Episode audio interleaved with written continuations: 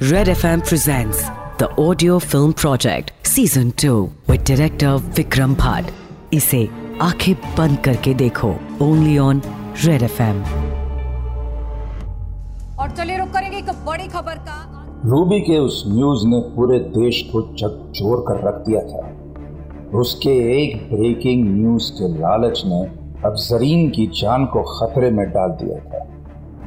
एक तरफ़ यहाँ अजय था जिसके तन बदन और मन में आग भड़की हुई थी। एक ऐसी आग जिसने उसके सोचने समझने की शक्ति को जलाकर राख कर दिया था। वो जर्नलिस्ट की उस भीड़ में खड़े उन लोगों को देख रहा था जिन्हें इस बात की भनक तक नहीं थी कि अजय की ज़िंदगी, उसका प्यार इस वक्त मौत के बेहद करीब था। मगर जितना शोर इस वक्त अजय के मन में था उतना ही सन्नाटा था होटल ग्रीन पैलेस के उस कमरे में, जहाँ जरीन की आँखों में मौत का खौफ नाच रहा था। सामने टीवी पर अजय और जरीन की न्यूज़ बार बार लगातार दिखाई जा रही थी। यूसुफ की आँखें अब तक टीवी पर टिकी हुई थी और उसने पलट कर एक नज़र जरीन के घबराए हुए चेहरे को देखा तो वहाँ बैठे बाकी हॉस्टेजेस की भी साँसें रुक गई। वहीं सलीम के चेहरे पर भी एक अजीब सी मुस्कान थी। जैसे किसी शेर के पंजे के नीचे हिरन का सर आ गया हो। और अब वो हिरन कहीं भी नहीं भाग सकता।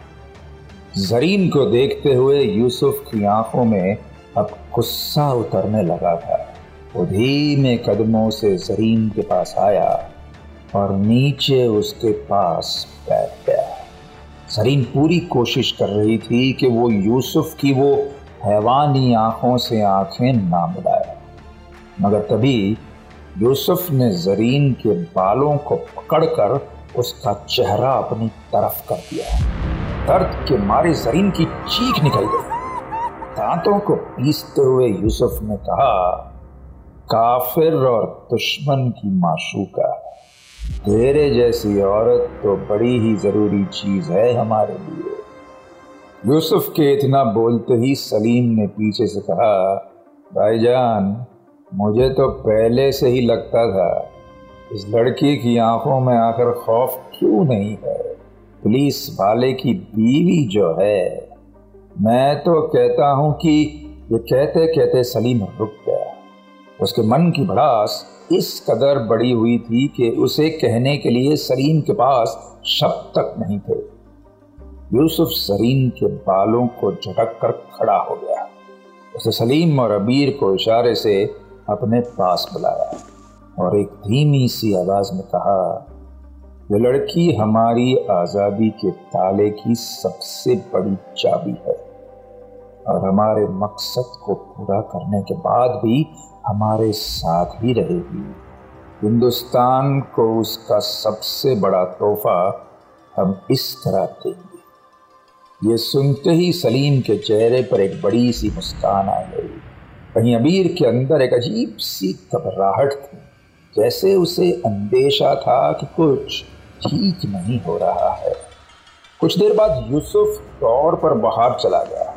उसके जाते ही सलीम ने जैसे किसी हैवानियत की चादर ओढ़ ली। उसके चेहरे पर एक अजीब सा गुस्सा था। तेज कदमों से चलता हुआ सलीम की तरफ़ बढ़ा और कोई कुछ कह पाए उसके पहले ही उसने अपनी जेब से चाकू निकालकर जरीन के चेहरे पर वार कर दिया। वहाँ बैठे लोगों की खौफ के मारे चीख निकल गई। वहीं जरीन के चेहरे पर एक गहरा जख्म बन गया। और खून लगातार टपके ही जा रहा था। दर्द के मारे जरीन बुरी तरह से रो पड़ी। कि तभी सलीम ने एक धीमी सी आवाज़ में जरीन के करीब आकर कहा यह तोहफा तेरे शौहर की हिम्मत के लिए है, जो हमारे ऊपर ही चील की तरह मंडराने की कोशिश कर रहा था। जरीन को समझ ही नहीं आ पा रहा था कि वो कभी अजय को फिर से देख पाएगी या नहीं। या फिर इस कमरे की चार दीवारी उसकी कब्र बन जाएगी। एक तरफ़ जहाँ मातम छाया हुआ था, वहीं न्यूज़ इनसाइट की ऑफ़िस में जश्न का माहौल था। चैनल की टीआरपी आसमान चीर कर बाहर निकल गई थी और इस जश्न के शोर में बस एक ही नाम गूंज रहा था और वो था, Ruby Ruby Ruby. Prime time करने के बाद रूबी इस वक्त बाहर ही आई थी कि ऑफ़िस में हर एक शख्स उसे हाथ मिलाने को खड़ा हुआ था। वहीं इसी बीच उसके फ़ोन पर कई बड़े बड़े नेता और अपोजिशन पार्टी के लोगों के फ़ोन आ रहे थे, जो इस तरह की न्यूज़ के लिए उसे बधाई दे रहे थे। क्योंकि इस न्यूज़ से अभी कुर्सी पर बैठे नेताओं के लिए परेशानी तो बढ़ गई थी ना। इन लोगों के बीच शान से चलते हुए और चेहरे पर एक क्रूर भरी मुस्कुराहट लिए, रूबी की नज़र अचानक से भीड़ के बीच खड़ी चैनल की हेड रश्मि अवस्थी पर पड़ी। उसके चेहरे के भाव देखकर इतना तो पक्का था कि वो अभी हो रहे इस जश्न से जरा भी खुश नहीं थी। शायद रूबी की ये शान रश्मि से पचाई नहीं जा रही थी। और कुछ देर बाद रूबी को इसी तरह देखकर रश्मि वहाँ से चली गई। मगर रूबी के चेहरे पर एक भी गलती का भाव नहीं था। तारीफ़ का नशा उसकी आँखों पर इस कदर बैठा था कि उसे सही और गलत ना तो दिखाई दे रहा था और ना तो सुनाई दे रहा था। वक्त निकलता जा रहा था और कमिश्नर देश पांडे की गिरबान इस वक्त होम मिनिस्टर अमित शिंदे ने पकड़ रखी थी। अभी कुछ देर पहले हुए कांड ने अमित को उसकी कुर्सी समेत झकझोर दिया था। इस वक्त देश पांडे होटल के बाहर खड़ा होम मिनिस्टर अमित को फ़ोन पर समझाया जा रहा था। वो कह रहा था, सर हाँ हाँ हाँ सर, आप ठीक कह रहे हैं, पर हमारे पास और कोई चारा भी तो नहीं था ना? दूसरी तरफ़ से अमित ने गुर्राते हुए कहा, देश पांडे, तुम समझ रहे हो, ये नेशनल सिक्योरिटी का मामला है। यहाँ लोगों ने मेरी गर्दन पकड़ रखी है और तुम्हारे रहते उस दो कौड़ी के इंस्पेक्टर ने ये हीरोगिरी दिखाने के बारे में सोचा भी कैसे? सारा मामला न्यूज़ पर है और मेरी पोस्ट पर कोई आँच आई ना तो समझ लो, खून मेरा भी गर्म है। ये सुनकर देश पांडे ने घबराते हुए कहा, सर, मगर आप समझिए, वक्त निकलता जा रहा है और हम बस हाथ पर हाथ करे बैठे हैं। आप ही बताइए, हम करें तो क्या करें? ये सुनकर मिनिस्टर अमित ने दांत पीसते हुए कहा, तुम कुछ भी करो इससे पहले उस इंस्पेक्टर पर कोई एक्शन लो इमीडिएटली। अमेरिकन के मुझे फ़ोन आ रहे हैं, वो कह रहे हैं कि अगर हम कुछ नहीं कर सकते तो वो लोग वहाँ से सिक्योरिटी फोर्स भेज देंगे। मेरी समझ में कुछ नहीं आ रहा है। अभी लोगों को शांत करने के लिए उस इंस्पेक्टर के खिलाफ एक्शन लो, बस। ये सुनकर देश पांडे ने दबीसी आवाज़ में कहा, ठीक है सर, ठीक है सर, जैसा आप कहते हैं। मगर सर, हम इन आतंकवादियों के बारे में अगर कुछ कर नहीं सकते तो इनकी मांगे क्यों नहीं पूरी कर देते? कैश मोहम्मद को हमने एक बार पकड़ा है, हम दोबारा भी तो पकड़ सकते हैं। मगर उन डेलीगेट्स की जान गई तो ये मामला हाथ से बाहर हो जाएगा, सर। तो सुनकर अमित ने तपाक से कहा, नहीं छोड़ सकते तैश को। तुम समझ नहीं रहे हो। इम्पॉसिबल इम्पॉसिबल है ये। इतना कहकर अमित ने फ़ोन कर दिया देश पांडे को समझ आ रहा था कि मिनिस्टर अमित कुछ तो छुपा रहा था। आखिर क्यों वो तैश को छोड़ने की बात पर इस तरह भड़क गया? वक्त बीत रहा था और होटल ग्रीन पैलेस में गुलशन कमरे के बाहर खड़ा था। दरअसल, उन टेररिस्ट के खाने से लेकर कचरे को बाहर फेंकने तक का काम गुलशन ही कर रहा था। और इस वक्त वो कुछ देर पहले फर्श पर गिरे सर के टुकड़ों को डस्टबिन में डालकर आया था। यूसुफ इसी वक्त इस बरामदे में गश्त लगा रहा था। इस बीच यूसुफ चलता हुआ थोड़ा दूर चला गया। गुलशन, जो अब तक बस एक ही फिराक में था, उसे अब वो करने का मौका मिल गया। गुलशन ने अपनी जेब से एक छोटा सा फ़ोन निकाला। और किसी को नंबर डायल कर दिया। फ़ोन उठाते ही दूसरी तरफ़ से एक बूढ़े से आदमी की आवाज़ आई, बेटा बेटा गुलशन, तू तू ठीक है ना? कब से फ़ोन लगा रहा हूँ? तू तू फ़ोन क्यों नहीं उठा रहा? और ये समाचार वाले क्या क्या दिखा रहे हैं? तेरे होटल पर किसी ने हमला कर दिया ये आतंकवादी लोगों ने? यह आवाज़ और किसी की नहीं, बल्कि गुलशन के पिताजी की थी। इस आवाज़ को सुनकर गुलशन की आँखें भीग गई। उसने खुद को संभालते हुए कहा बाबू जी हम बिल्कुल भी ठीक नहीं है। जिन लोगों को इन आतंकवादियों ने पकड़ रखा है, उसमें से उसमें से हम भी हैं। ये सुनकर तो जैसे गुलशन के पिता की रूह काँप गई।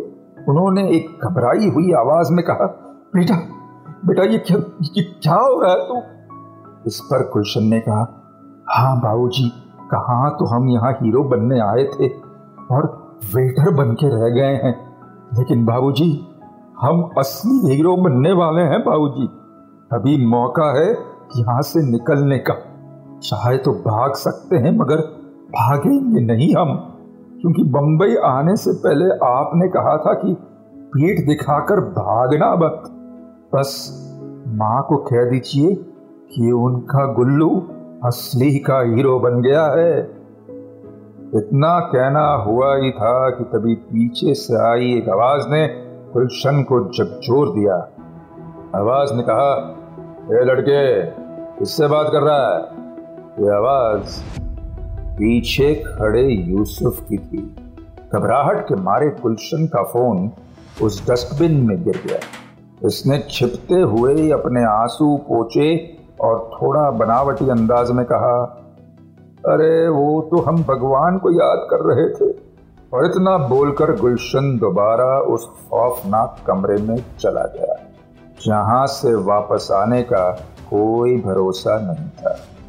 गुलशन के फ़ोन पर उसके बाबूजी चीख चीख कर अपने बेटे को बुलाने की कोशिश कर रहे थे, और उनकी आवाज़ गुलशन तक पहुँचना नामुमकिन थी। इस वक्त अजय होटल के नीचे खड़ा चल कदमी कर रहा था। वो जानता था कि उसकी गर्म जोशी की वजह से जरीन एक ऐसे खतरे में पड़ गई थी जहाँ खतरा सीधे जान का था। अगर अजय खुद की जान देकर भी जरीन को बचा सकता था तो वो ये भी कर लेता, मगर इस मुसीबत में वो था। वो उसके इन ख्यालों से भी भयानक थी। इस बीच उसकी नज़र सामने से आ रहे देश पांडे पर पड़ी। उसने देखा कि देश पांडे की चाल में एक हार थी, जैसे एक उम्मीद टूट जाने की हार। उसके आते ही अजय ने हौसला बढ़ाते हुए कहा, सर, मुझे पता है कि मुझसे बहुत बड़ी भूल हो गई है, मगर हम कुछ और सोच सकते हैं। अभी भी दो घंटे हैं हमारे पास। आप मिनिस्टर साहब से बात कीजिए अगर इस बात का जवाब देश पांडे ने नहीं दिया। उसे इस तरह खामोश पाकर अजय को तो जैसे सांप ही सूंघ गया। उसने कांपती हुई आवाज़ में कहा सर क्या हुआ? मिनिस्टर मिनिस्टर सर से बात करिए ना। मिनिस्टर सर से बात करिए ना। आ, आप ही समझा सकते हैं उन्हें। ये सुनकर देश पांडे ने तपाक से कहा अजय मिनिस्टर सर चाहते हैं कि वो चाहते हैं कि तुम तुम बस इस केस पर काम नहीं करोगे। और तो तुम्हें पुलिस की ड्यूटी से एक साल के लिए सस्पेंड किया जाता है। यह सुनकर अजय के रगों में बहता खून एक पल को रुक गया। एक तरफ़ जरीन थी और एक तरफ़ वो मौका जिससे वो जरीन की जान बचा सकता था।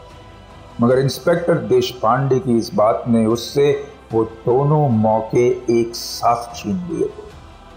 आखिर अजय अब क्या करने वाला था? कानून के खिलाफ जाकर वो एक बार देख चुका था। मगर अब जरीन को बचाने का कोई और रास्ता भी तो नहीं था। आगे क्या होगा? जानने के लिए tune in to the audio film project season two with director Vikram Bhatt इसे सुनिए रेड एफ़ इंडिया एंड सारे लीडिंग पॉडकास्ट एप्स पर। रेड एफ़ एम बजाते रहो।